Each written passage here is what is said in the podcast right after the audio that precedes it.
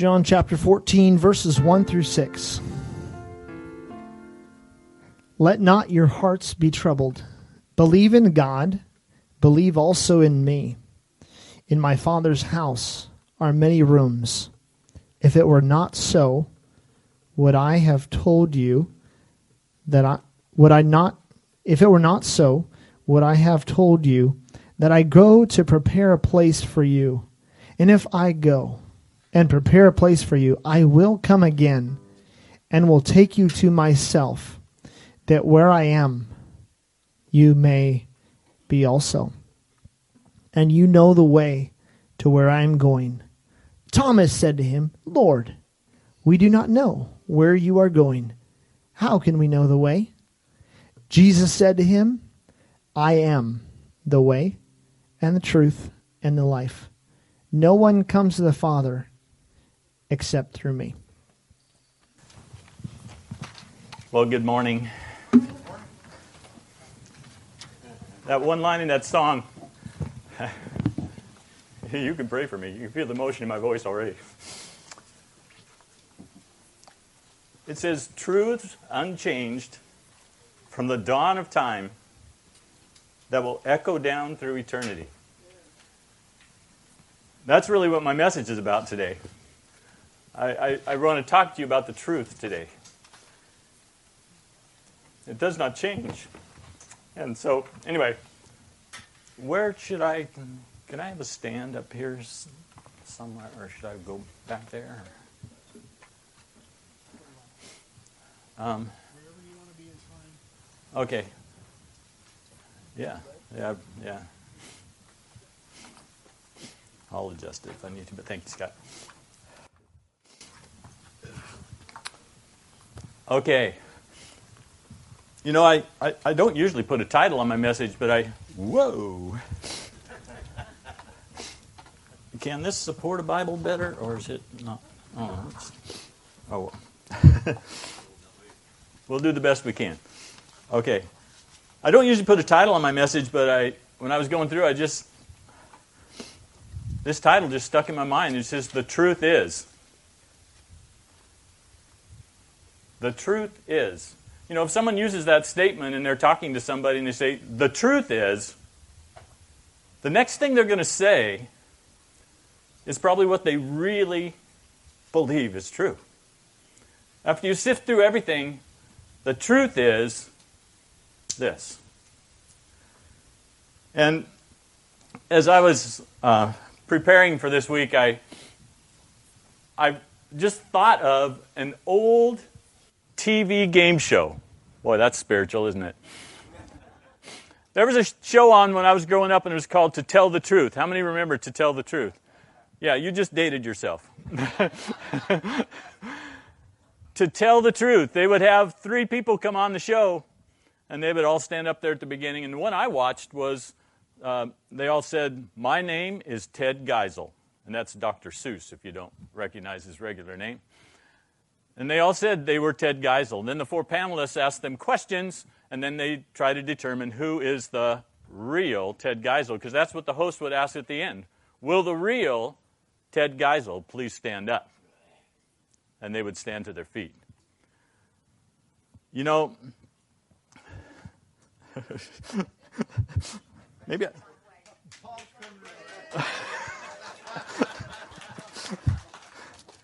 Thank you, my friend. We, speak, we speaker types have to stick together. okay, thank you. I knew that was about to happen to you. I've had it sink on me before. Oh, thank you, thank you. So, anyway, what I want to talk to you about today is the truth. I want to talk about what it is, how to find it, and how to properly use it. Okay? So if you're a note taker, that's my outline. What it is, how to find it, and how to properly use it. You know, in the ni- or not 19, 1828 Webster's Dictionary, they define truth as that which is in conformity to fact and reality. That's something we're getting away from today. What, in fact, is true? What is reality? What is real? And that's what they wanted to know at the end of that game show every time it was on. Who, in fact, is the real Ted Geisel? Or whoever the person was. So, if we are going to start a journey to know what is true, what the truth is, I believe the starting point is to know the one who is the truth. You know, we read it this morning already. Jesus said, I am the way, the truth, and the life. No man cometh unto the Father but by me. That is a very unpopular statement today, but it's true.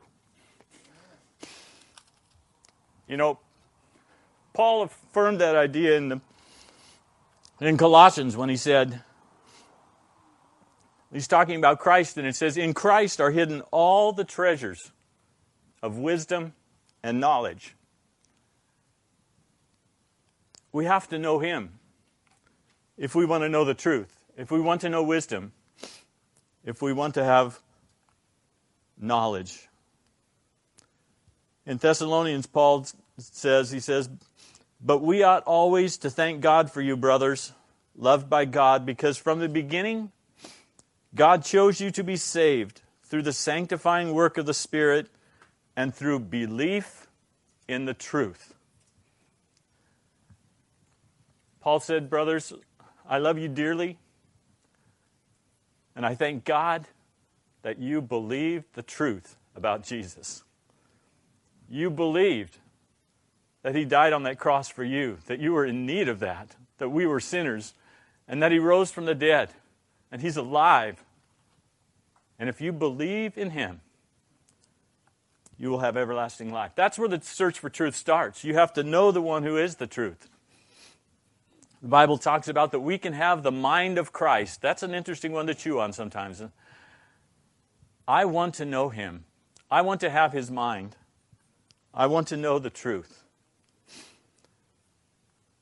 So, if that is true, then I must begin a journey of seeking the truth.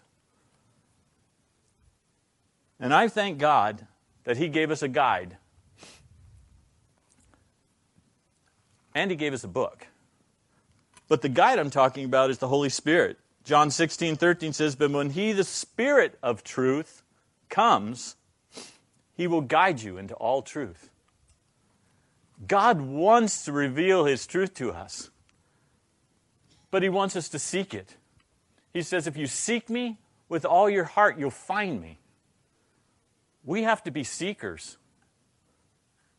Our search for truth will bring us to ask the question over and over again what does God really have to say about this? Because I know what he says is right, it's true. Matter of fact, Isaiah said, I, the Lord, speak the truth. I declare what is right.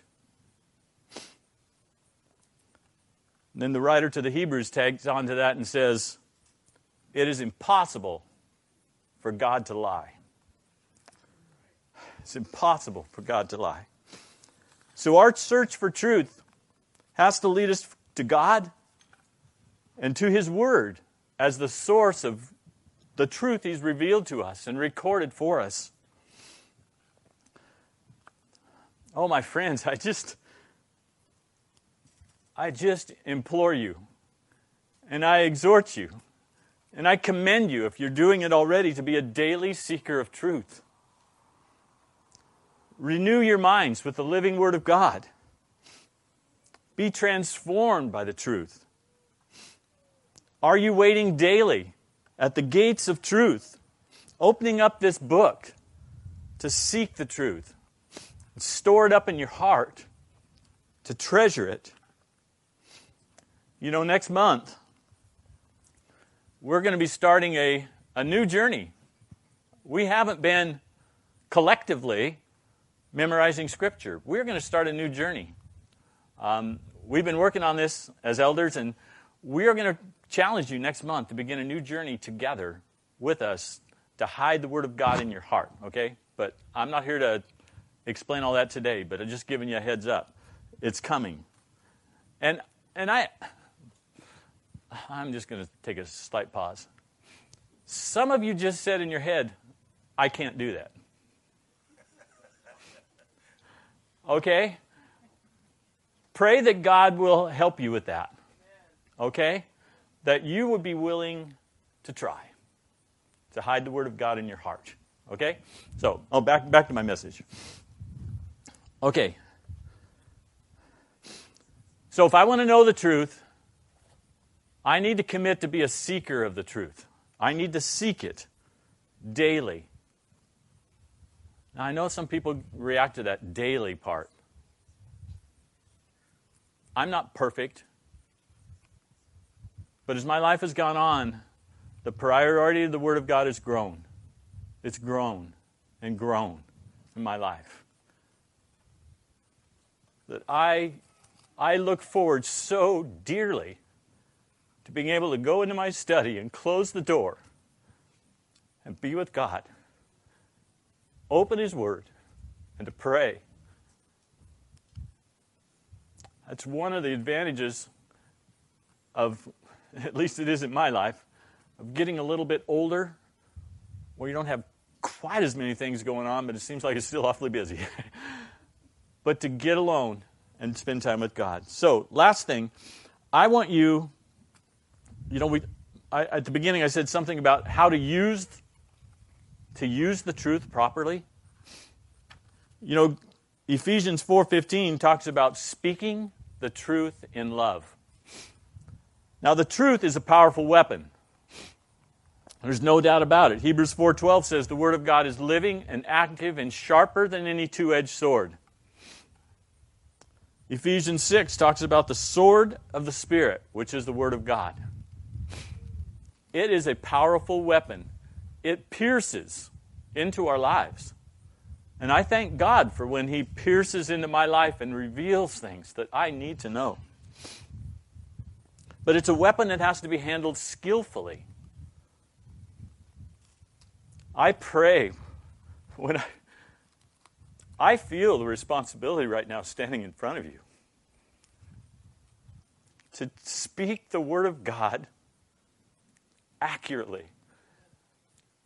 Timothy talked, when Paul wrote to Timothy, he said, Study to show thyself approved unto God, a workman that needeth not to be ashamed, rightly dividing the word of truth. And one translation says, handling accurately the word of truth.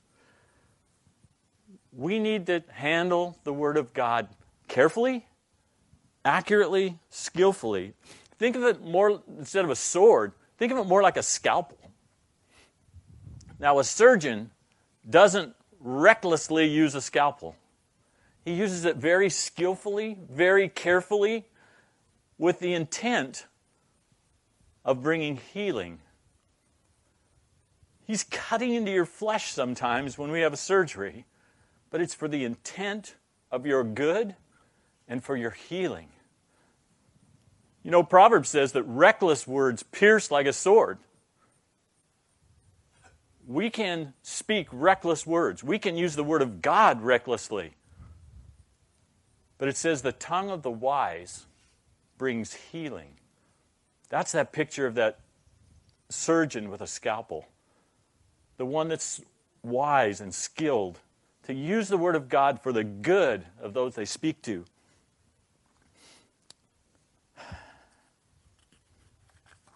But you know, there's a key word that comes out in a couple verses and I realize this message is just a menagerie of verses today because it's a topical message for sure. But in Galatians 6 1, it says, Brothers, if someone is caught in a sin, you who are spiritual should restore him gently. Notice that word gently. That's not with a sword. That's with a skillful hand more like a scalpel.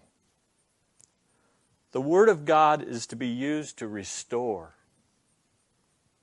If we speak it accurately, and we speak it in love, and we speak it gently, God can bring restoration. And another verse that's very, very meaningful to me, I pray this a lot. that sometimes we're opposed. Sometimes we're opposed by ideas. Sometimes we're just attacked for being a follower of Christ sometimes. Sometimes we're opposed, and God doesn't say, bring out the sword and, well, he, does say bring out the sword, but he says, those who oppose him, he's talking to Timothy, servants of God, he says, those who oppose him, he must gently instruct in the hope that God will grant them repentance, leading them to a knowledge of the truth. So I'm going to bring the truth to bear on whatever the situation is. I'm going to do it in love, I'm going to do it gently, and then I'm going to pray God, grant them repentance if they are in rebellion to the truth, rebellion against you. Lead them to a knowledge of the truth. Finally,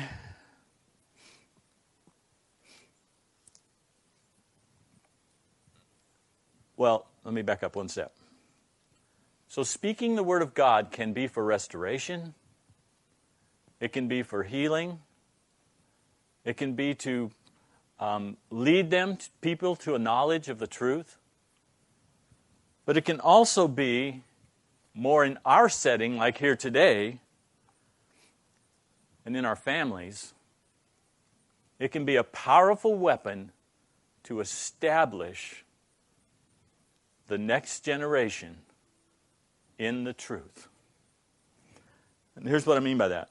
You know, we, I so want the generations coming up after me now that I'm a grandfather, it's not just my children, it's my grandchildren, and I'm even praying for the next generations that they could see this world as God created it to be and how He designed it to function, that they might see through the lens of God's truth, His Word, this world.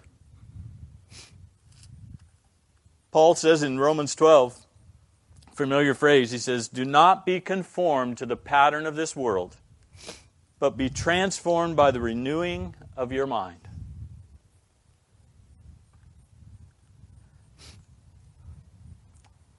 I'm doing everything I can to impress my family in the value of the Word of God. I'm doing everything I can today to impress my whole church family. The Word of God you must know it.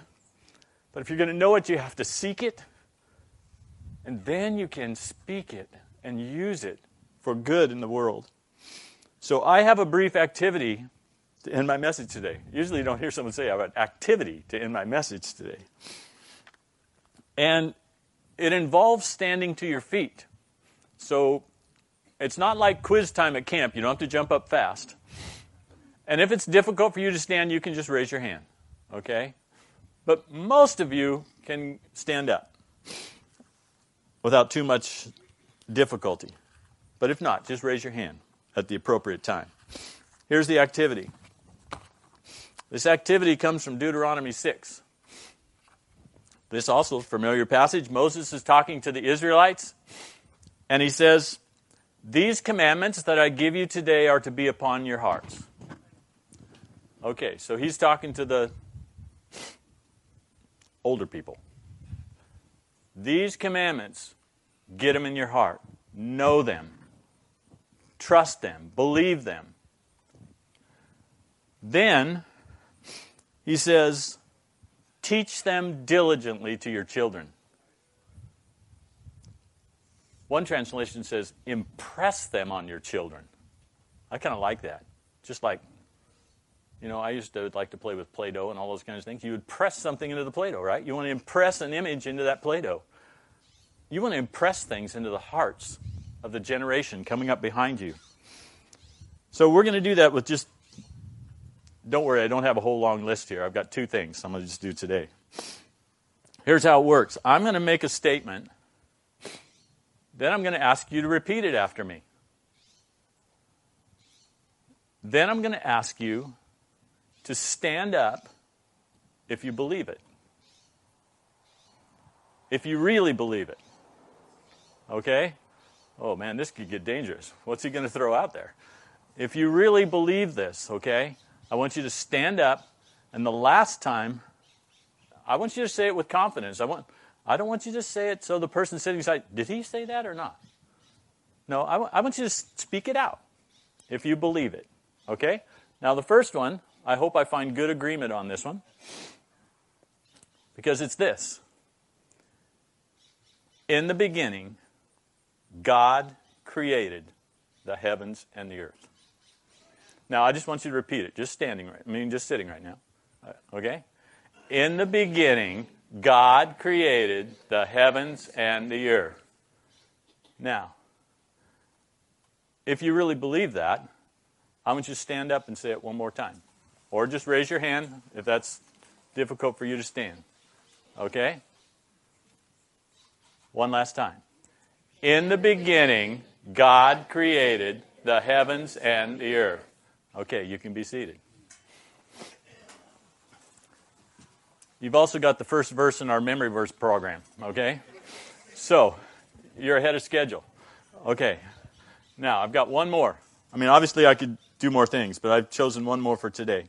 Because this one, I believe, is, it attaches with the one you just said, but I believe it's vitally important for the day we live in.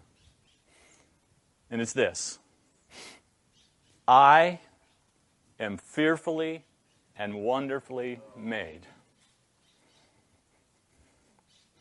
It's an important statement for the day we live in. I'd just like you to say it with me. I am fearfully and wonderfully made. Wow. Now, if you really believe that, I'd like you to stand up one last time or raise your hand and say it with me one more time.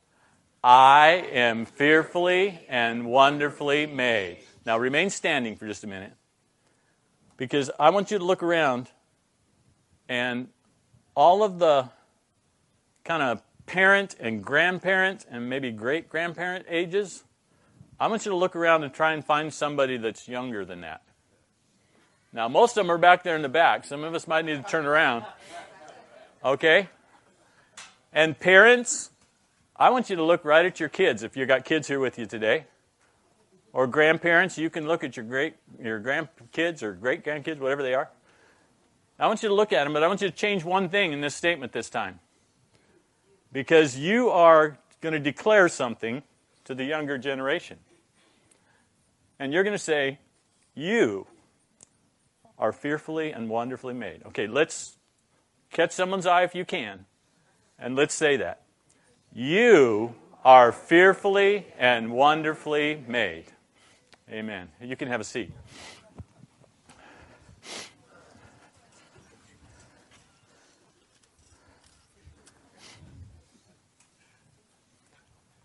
You just made an impression. Remember, I said impress those things on your children? Impress those things on the next generation? You just made an impression that you were willing to stand up in a public place like this and declare those truths. Now, there's many more we could, we could bring, but I just chose those two for today. Because in our culture today, the truth is being even like Romans talks about, the wicked, by the wickedness of men, they, they seek to suppress the truth. The truth is being suppressed, distorted, contradicted, just replaced with lies. If I'm going to know truth from lie, I need to be a seeker. I need to seek the truth. And then I need to speak it as God gives me opportunities, skillfully, gently, and in love.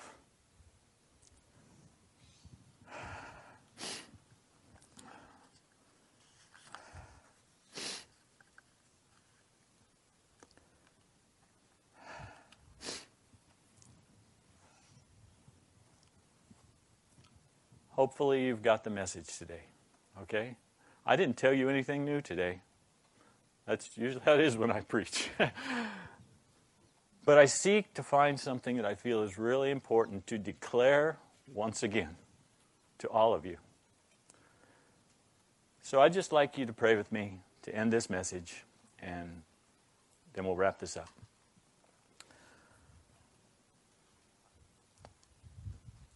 Father, I am so grateful to you for revealing yourself to us, for making yourself known to us, for sending your Son into this world to show us who you are, to show us the way to be saved, and to provide that way through his death and resurrection. And God, I just I pray you would take us from where we are today and just spur us on to seek your truth with all of our heart. Whatever that may look like, Father, whether it's privately or maybe just choosing to come be a part of a Sunday school class or a small group or some, something, someplace where we can be exhorted and encouraged and challenged with the Word of God even more regularly than I am right now. So, God, I love the words of the psalmist that says, Even when I am old and gray, do not forsake me, O God, till I declare your power to the next generation, your mighty acts to all who are to come. Father, may that be so. We declared your truth in this place today. I pray, God, you would impress that on every young heart here and even deeper into our hearts. Bless your word in our lives in this coming week, I pray. In Jesus' name, amen.